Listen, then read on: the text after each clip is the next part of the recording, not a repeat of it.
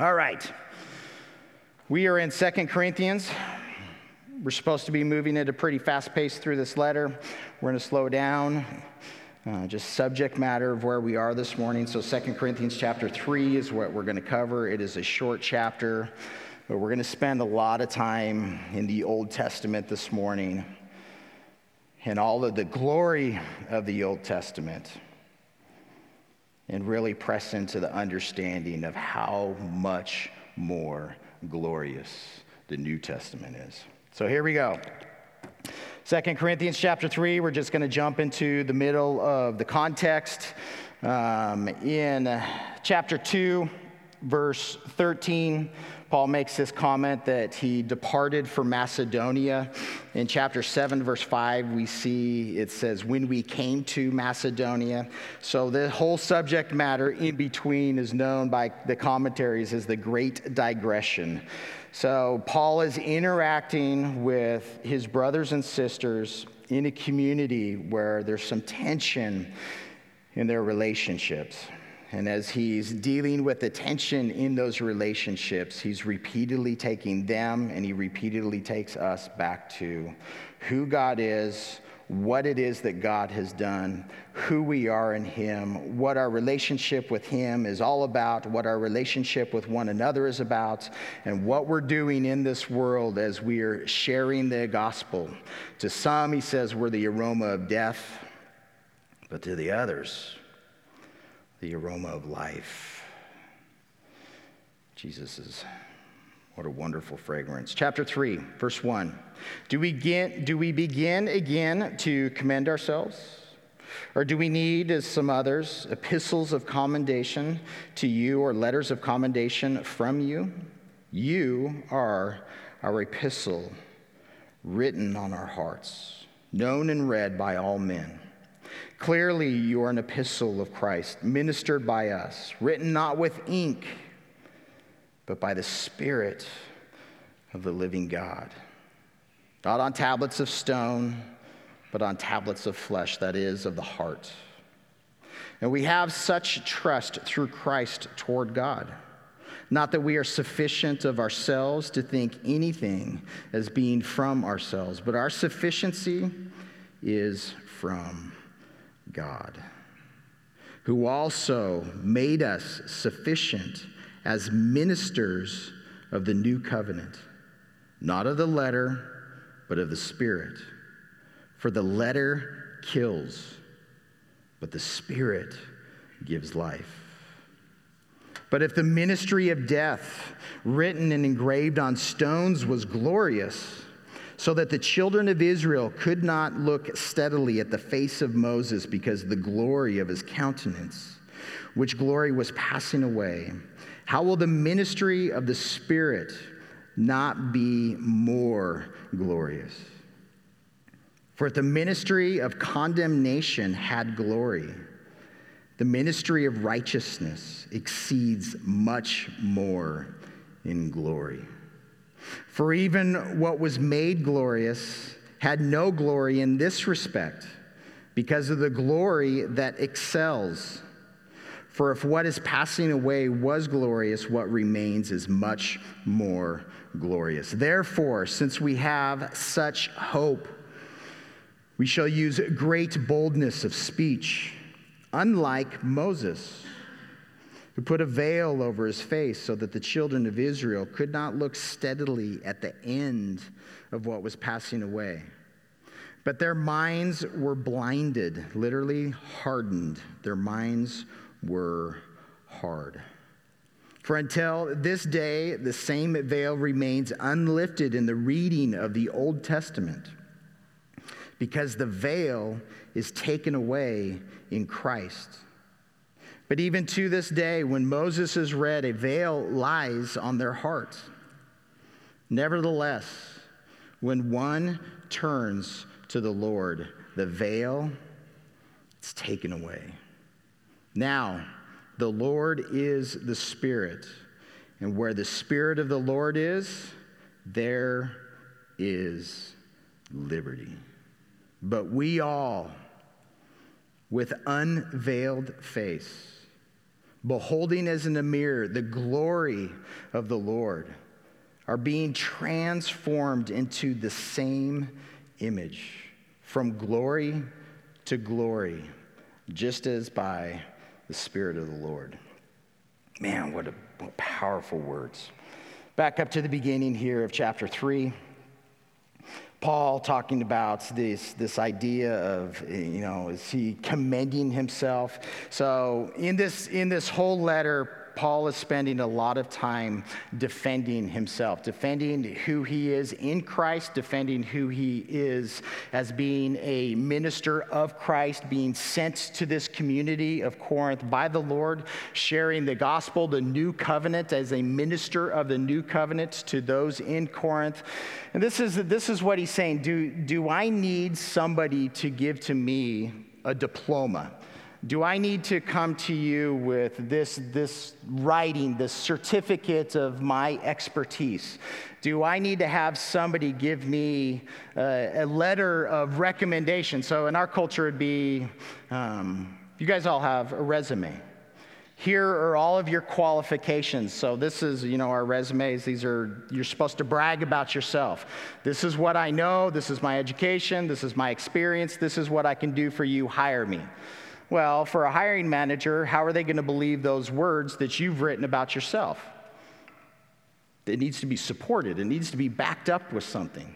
So, a good hiring manager is going to read through your resume, go through an interview process, and then what are they going to do? They're going to check your, your references, your letters of commendation, other, other people that can provide testimony to the truth of your words, to the truth of your personality, to the truth of your ability. And Paul is looking at this community and he's reminding this community I don't need to come to you with my resume. I don't need to come to you with letters of recommendation from other communities about who I am in Christ and about the truth that I'm, that I'm sharing with you. You all received Jesus Christ as your Lord and Savior through me coming to this community and proclaiming the gospel. You know Jesus because of me. And they know that. They have this relationship.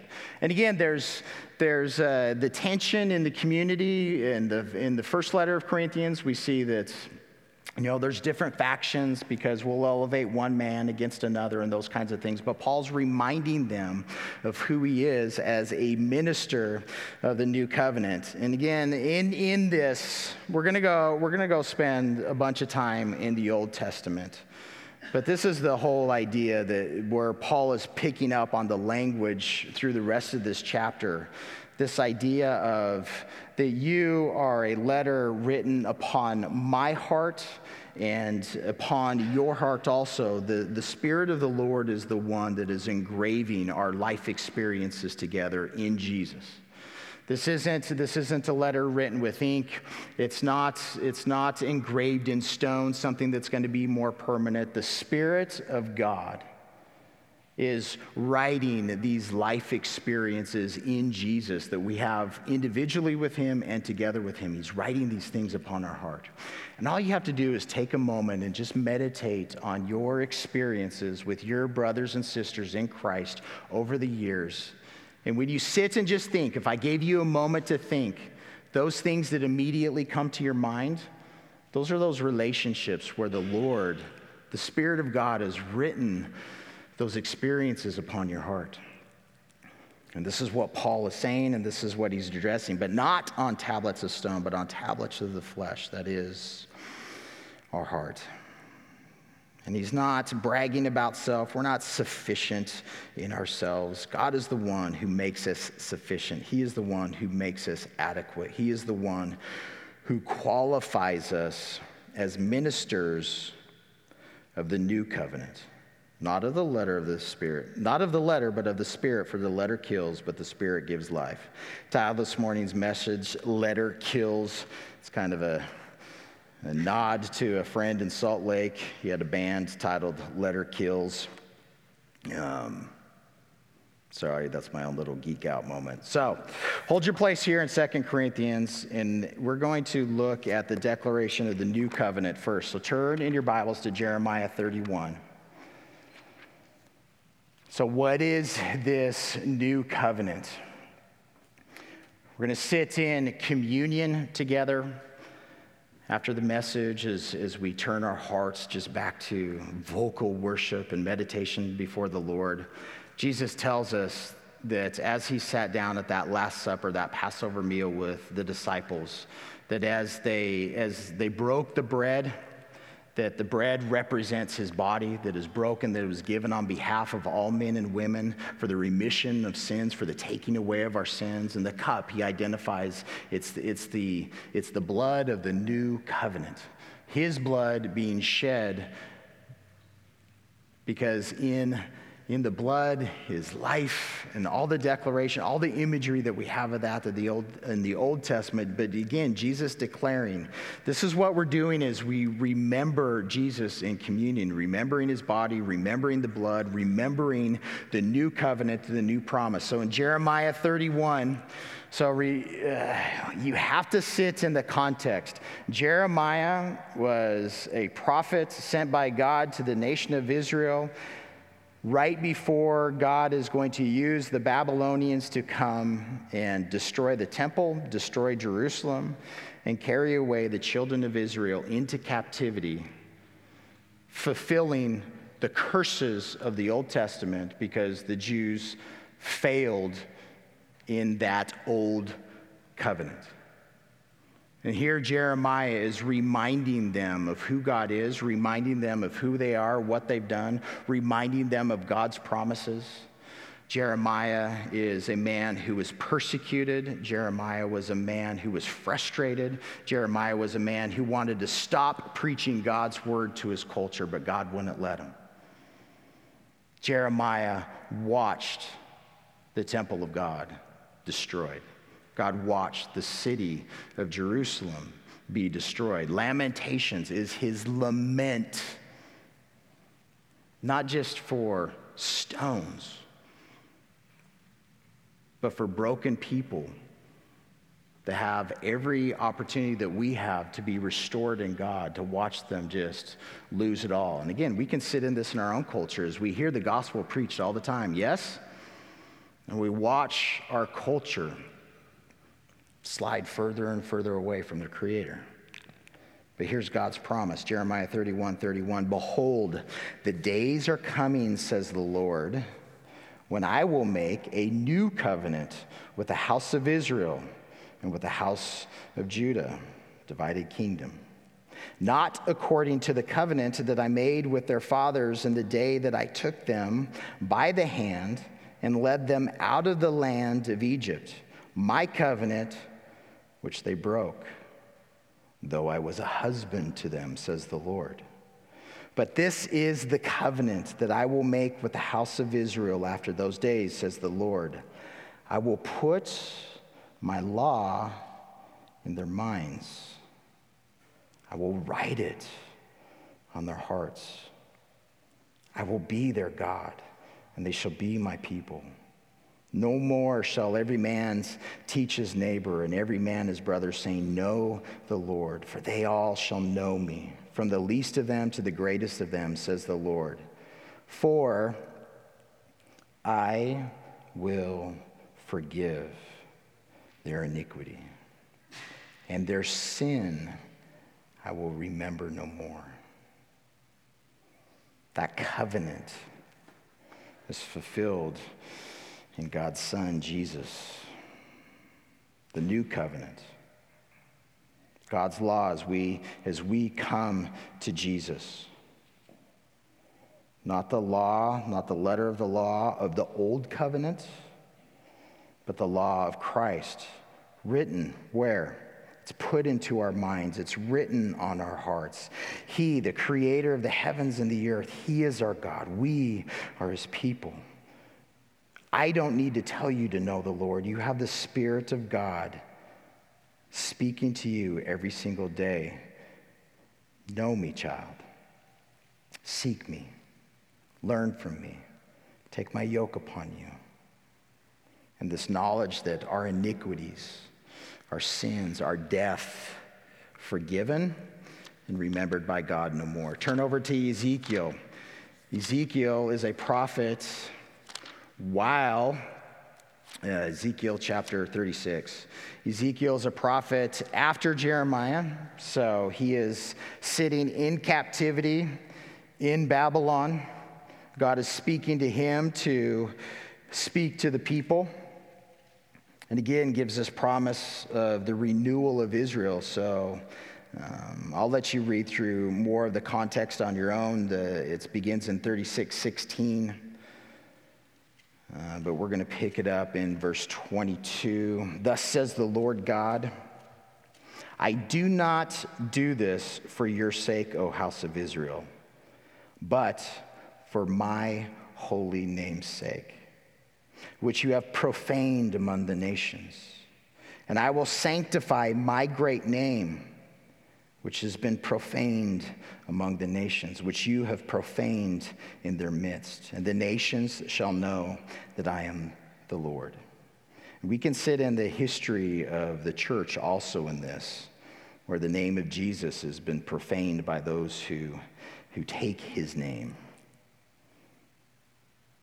We are to be a testimony. We are to be a salt and light in the communities in which we live so that the nations, so that your neighbors, so that your household will know that He is Yahweh, says the Lord God. When I am hallowed in you before their eyes.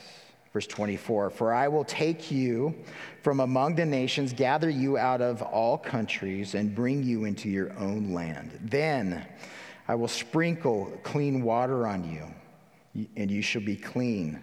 I will cleanse you from all your filthiness and from all your idols. I will give you a new heart and put a new spirit within you.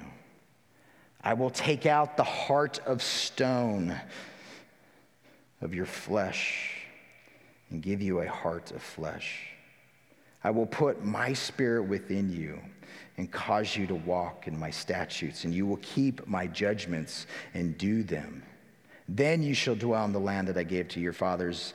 You shall be my people, and I will be your God. I will deliver you from all your uncleanness. And he goes on.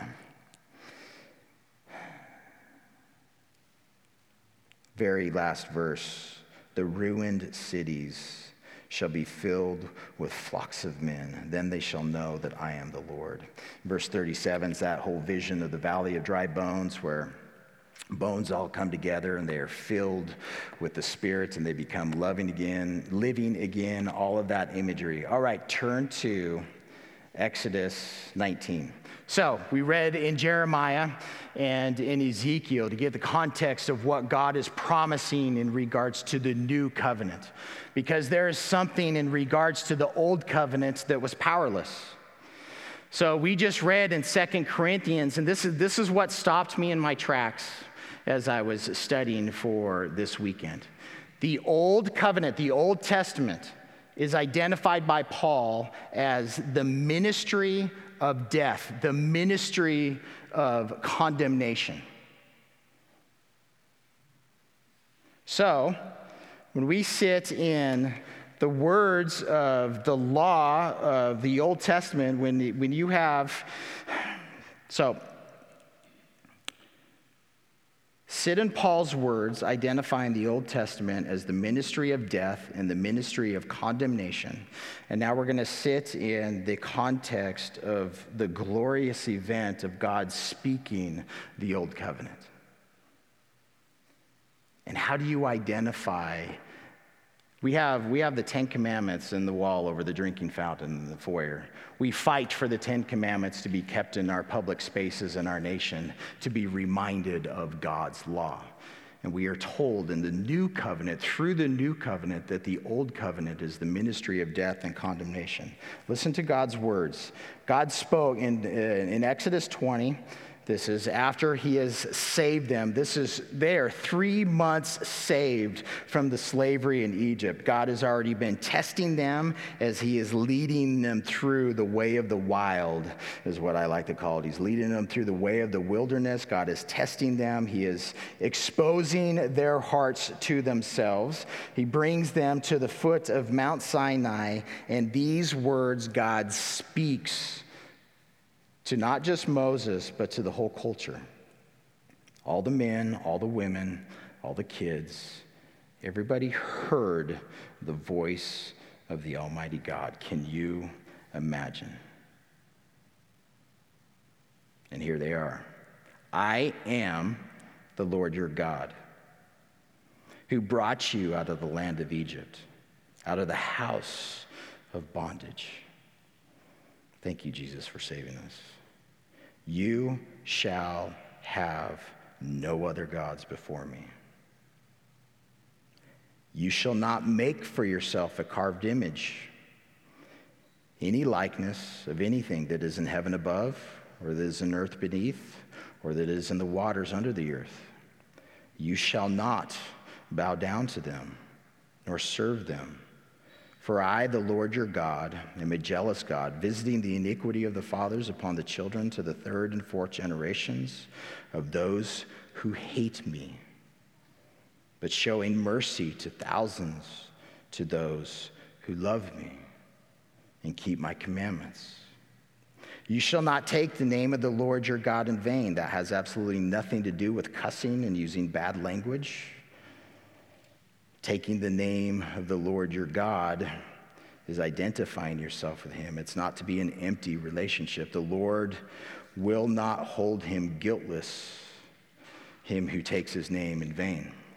Remember the Sabbath to keep it holy. Six days you shall labor and do all your work, but the seventh day is the Sabbath of the Lord your God. In it you shall do no work, you, nor your son, nor your daughter, nor your male servant, nor your female servant, nor your cattle, nor your stranger who is within your gates. For in six days the Lord made the heavens and the earth, the sea, and all that is in them, and, res- and rested the seventh day.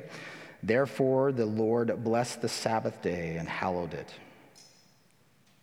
Honor your father and your mother, that your days may be long upon the land which the Lord your God is giving you. You shall not murder. You shall not commit adultery. You shall not steal. You shall not bear false witness against your neighbor. You shall not covet your neighbor's house you shall not covet your neighbor's wife, nor his male servant, nor his female servant, nor his ox, nor his donkey, nor anything that is your neighbor's. So, what do you think of that? Pretty straightforward. I'm God. I created the heavens and the earth. You're to have no other gods before me. You're not to have, you're not to make any God for yourself, whether you're making it out of stone, out of wood, or even in the imaginations of your heart. You will have no other God in you or before you in your relationship with me. You agree to that? Yearn for that. How about your relationships with other human beings? It's not, it's not too hard not to murder people. We're probably all guilty of stealing. We may have not committed physical adultery, but again, Jesus wakes us up to the reality that these are all addressing conditions of the heart. You may have not have had physical adultery with somebody, but every single man and woman in this room has committed lust in the mind and lust in the art in their in their hearts against their spouse and ultimately against God. We have all, every single one of us knows what it's like to covet. All of us know what it's like to want to have something that somebody else has that we don't have, and I want it. It's again, it's exposing all the conditions of the heart. So we stand in agreement with this. Like the Almighty God who created the heavens and the earth spoke these words. This, this, is, this is something in God's word that is just, it always has astounded me. Can you imagine being at the foot of the mountain and hearing that voice? Can you imagine? I'm jealous. I've coveted being in that position. I would love to have so many of the experiences of, the, of what we read in, in the Word of God. It's been awesome. It was a glorious thing. These are glorious words. These are holy words. These are right words. The issue with these words is they do not give the power to perform. And that's the whole issue with the Old Testament. The Old Covenant, it is a system of performance. Here is who God is. Here is your brokenness. Here is your separation from the holy God, your sin. Here's how you have a relationship with me. And if you don't do it through this system, everything is blocked. When you sit in the context of what's going on in Exodus, as God is delivering them, He creates all of these levels of separation. In the, in the building of the tabernacle, the community is surrounding this, this structure that's in the middle. Only certain people are allowed into the court. Only certain people are allowed into the tent. Only one person is allowed to the place where the Ark of the Covenant and the mercy seat is placed, where God says, Here is where I'm going to meet with you. And all of that is behind these multiple layers. Again, God creating declaring this is how you will be a holy community that is set apart from the other nations. You are going to be in the midst of these other nations. You are to be a light. You are to be a witness so that all of the other nations will know that I and I alone am God. Again, this goes back to the original calling of Abraham. Abraham was called out of a culture that was worshiping idols. Post flood, all of humanity is already worshiping idols. All of the descriptions that we have in the Old Covenant, the system of being cleansed, the system of being cured, it is, it is a revelation that this is impossible to perform. Again, like in the, in, when you sit into the Ten Commandments specifically, it's often always, not often, it's always broken into here's your relationship with God and here's your relationship with other people. But it's that last one that talks about covetousness that really uh, reveals what God is speaking to the rest of them, that He's dealing with our hearts. Because covetousness isn't a, it's not a, it's not an outward act, it's internal thoughts that motivate and influence outward acts and words. But in all of this, he's, he's exposing our issue. He's exposing this hard heart that's called a stone, that's called, you know, it's this, uh, in, in earlier in Exodus, what does it say about Pharaoh's heart? As Pharaoh is exposed to who God is, what does Pharaoh do? His heart becomes hard and harder and harder and then we have a description that God is hardening in his heart. God is turning this man over to his sin. You can sit in Romans chapter 1 with the same kind of language in regards to the hardness of humanity's heart. So, in all of this, ultimately, what is God trying to reveal? Turn to Genesis 1, and then we're going to get back to 2 Corinthians. In Genesis 1, we have in the beginning, God created the heavens and the earth. So I ask you, why? Why did, why did God create the heavens and the earth? What is, what's he trying to do? In Genesis 1, we see, you know, the ultimately, we can see that the, the sun, the moon, the stars, this planet, the animals, the plants, everything was created for an environment for the ones that he said I am creating this man, male and female, in my image, in my likeness. So, what is God doing ultimately through creation?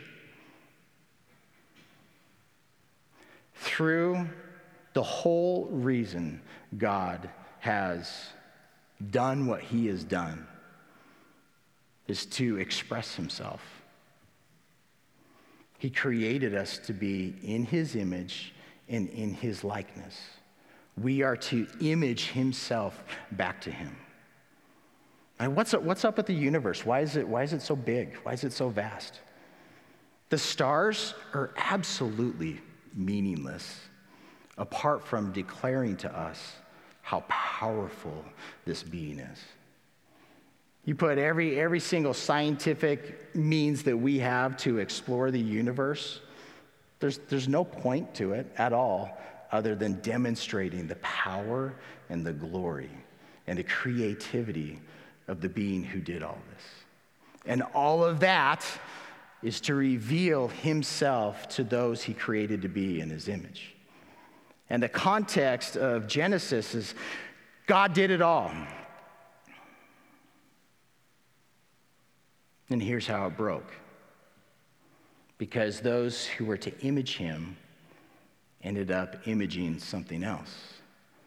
And in that act of disobedience, of doing what God said not to do, enters in this thing that's called sin, missing the mark, disobeying God. It, it, reveals, even in Adam and Eve, a hardness towards God that was already developing before their action.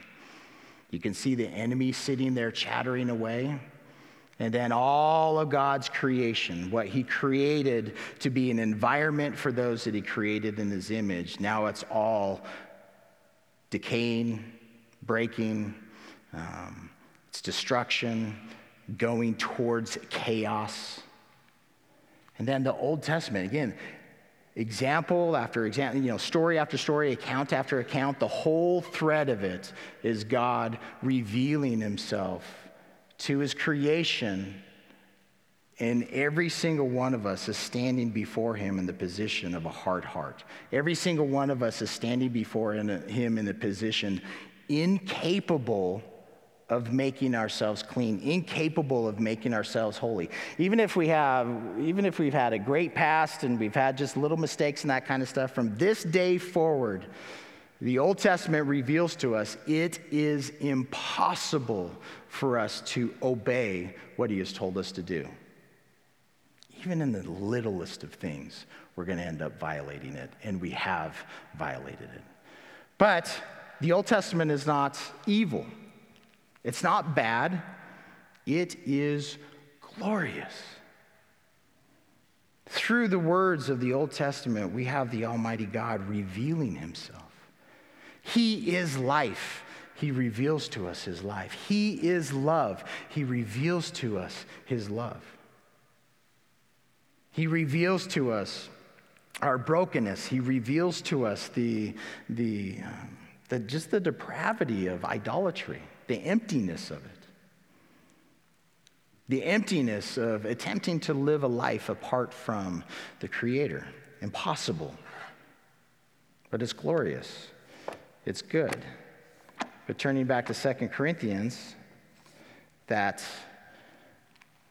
those glorious words of the Ten Commandments, she sit in the context of, of what goes on um, as Moses is up on Mount Sinai for 40 days and 40 nights, the people are down below. Their hearts turn to idolatry. God tells Moses to get down. The, the tablets of stone that had the Ten Commandments written with the finger of God are in Moses' hands.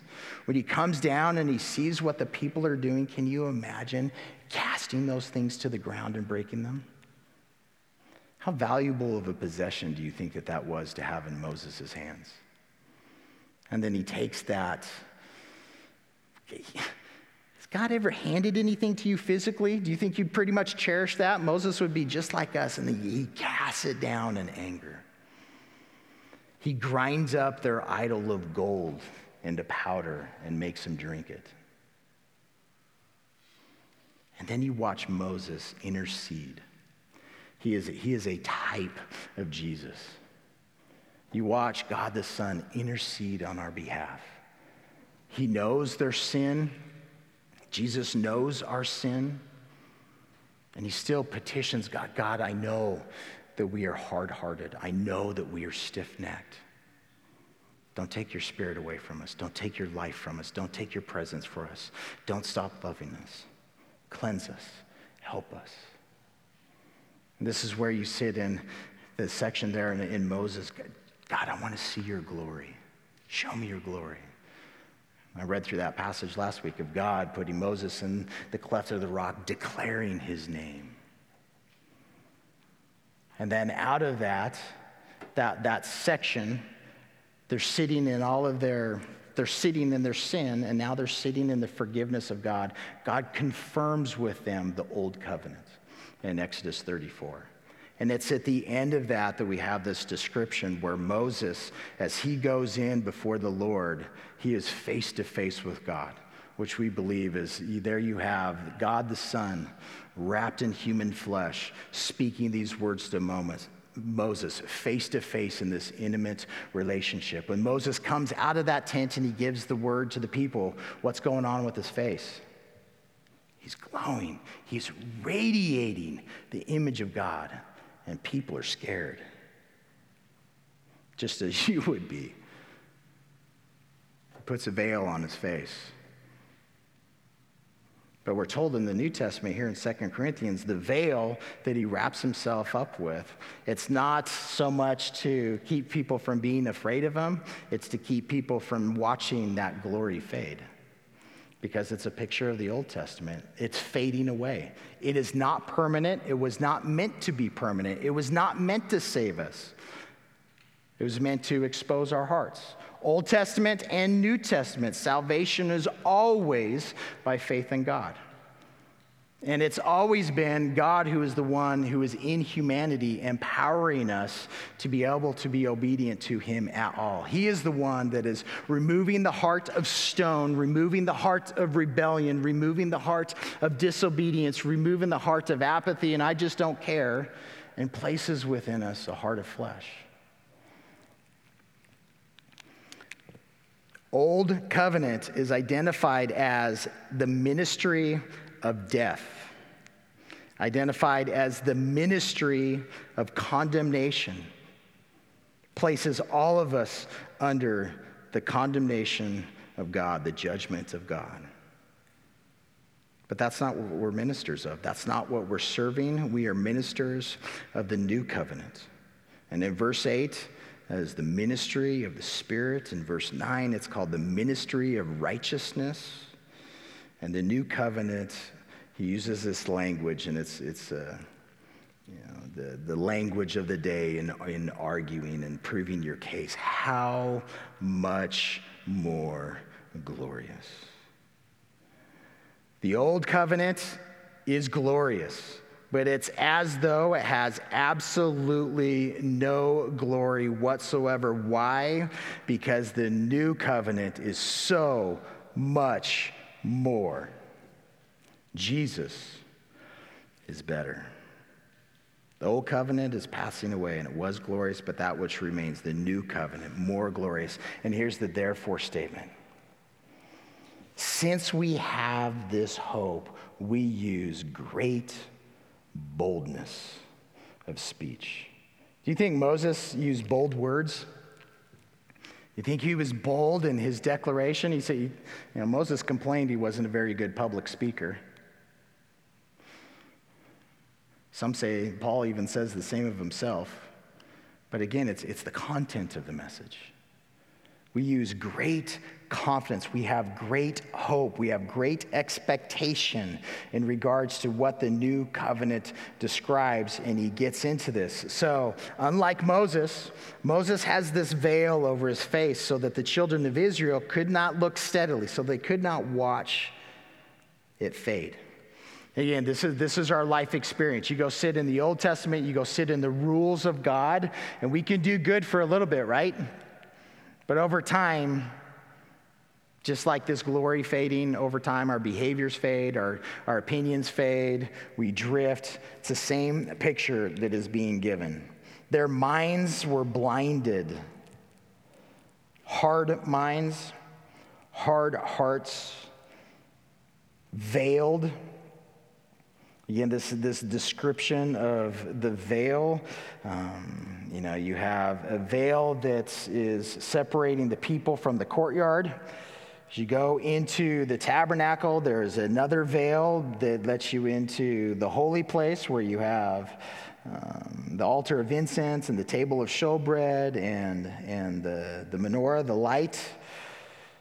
And then there's another veil, and that veil separates from the most holy place where the Ark of the Covenant, those Ten Commandments were in that ark, that box. The mercy seat, the seat of compassion over those words, over his law. This is where I'm going to meet you. All of those layers of separation, we are told, are taken away in Jesus Christ. So when we sat in Hebrews, where Jesus is better, where we are welcome to boldly come before God's throne of grace. Why?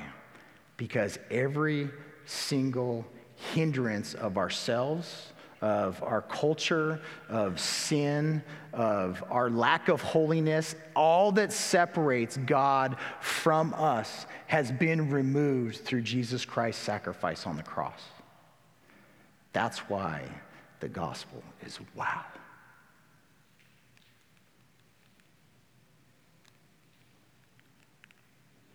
Everything about our God is glorious. And again, the, the, we, he uses moments like this, these, these mornings, whether it's a Bible study, conversation over coffee, Sunday mornings, as often as we gather together, we're reminding each other about how glorious our God is. Because look at what he's done. Every single one of us will die. There's no victory over that death apart from Christ. Every single one of us is separated and removed from God. And then we hear the call of God through the cross of Jesus Christ. We hear his spirit speaking into our minds and into our hearts, directing us towards him. Those days before we were even saved, you can sit and meditate on, on all the different ways that God was introducing himself to you. And you can still remember it because He's written those things upon your heart. You can remember that.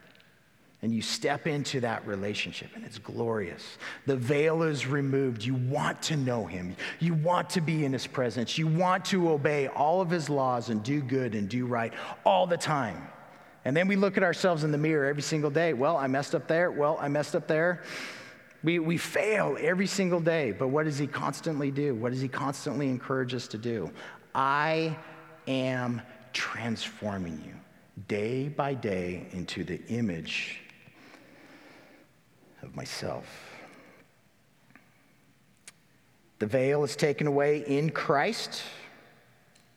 Those, there are many who listen to the word of God being read where there's still blocks over their heart. Their heart is still hard. And this is where we step into prayer for ourselves and for others. God, create in us a clean heart, create in them a clean heart. Lord, soften their heart to fall in love with Jesus Christ. And then I love this promise anyone, anyone who turns to the Lord, every barrier is taken away. The Lord is the Spirit. Where the Spirit of the Lord is, there is liberty. Outside of God, we are in bondage to sin. We are in bondage under the law. We are in bondage to supernatural powers. We are in bondage to our flesh. We are bound to death. But where the Spirit of the Lord is, there's freedom. And what's odd about this declaration of freedom is it's not the freedom to do whatever we want to do. That liberty is the freedom from all of those things, and now we are bound to Jesus. And with an unveiled face, beholding as in a mirror,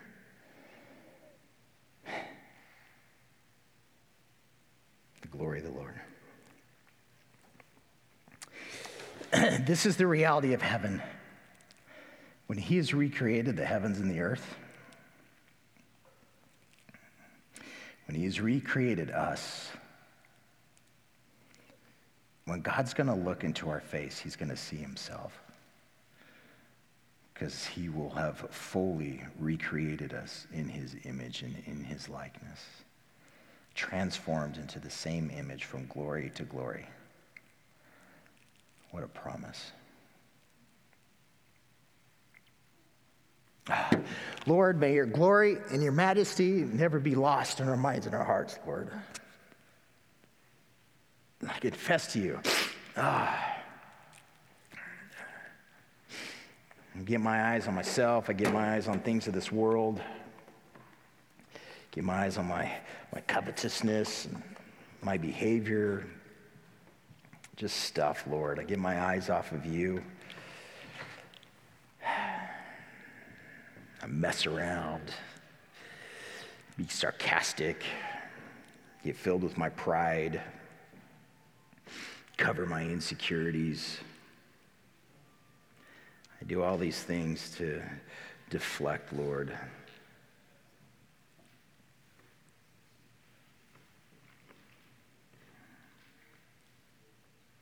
It is in you and you alone that the soul of man and woman is satisfied.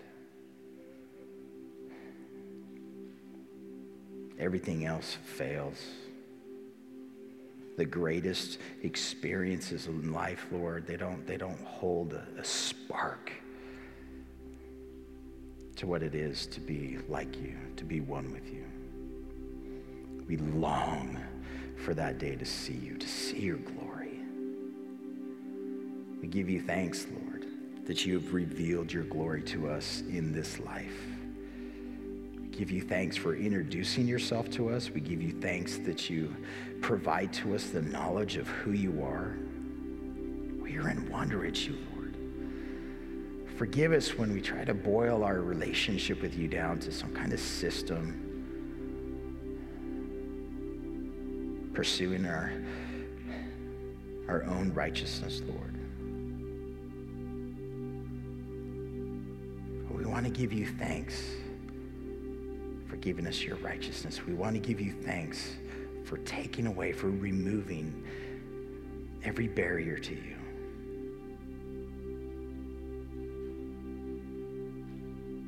Thank you for liberty. Thank you for transforming us. Thank you for your patience with us, Lord. Thank you for the knowledge that you are love and that you have created us to love like you. Thank you for your word that you've given to us, Lord, that we can know these things and be reminded of these things often. Thank you for this place, Lord, that you've given to us in this time and in this season to fellowship not just with you, but to fellowship with others who love you give you thanks for all the diversity that's here, Lord, all the different personalities, all the different life experiences. I see you in them. I see your word written on their hearts. I see their life experiences, Lord, all those ways that you've touched them, that pours out of their mouth and through the testimony of your glory. Give us ears to hear your spirit through one another, Lord. Give us those eyes of discernment as we look at each other and as we serve each other. To be the helper that you are to us, may, be, we, may we be that same helper to one another, Lord. Reveal to us your glory and continue to transform us from glory to glory.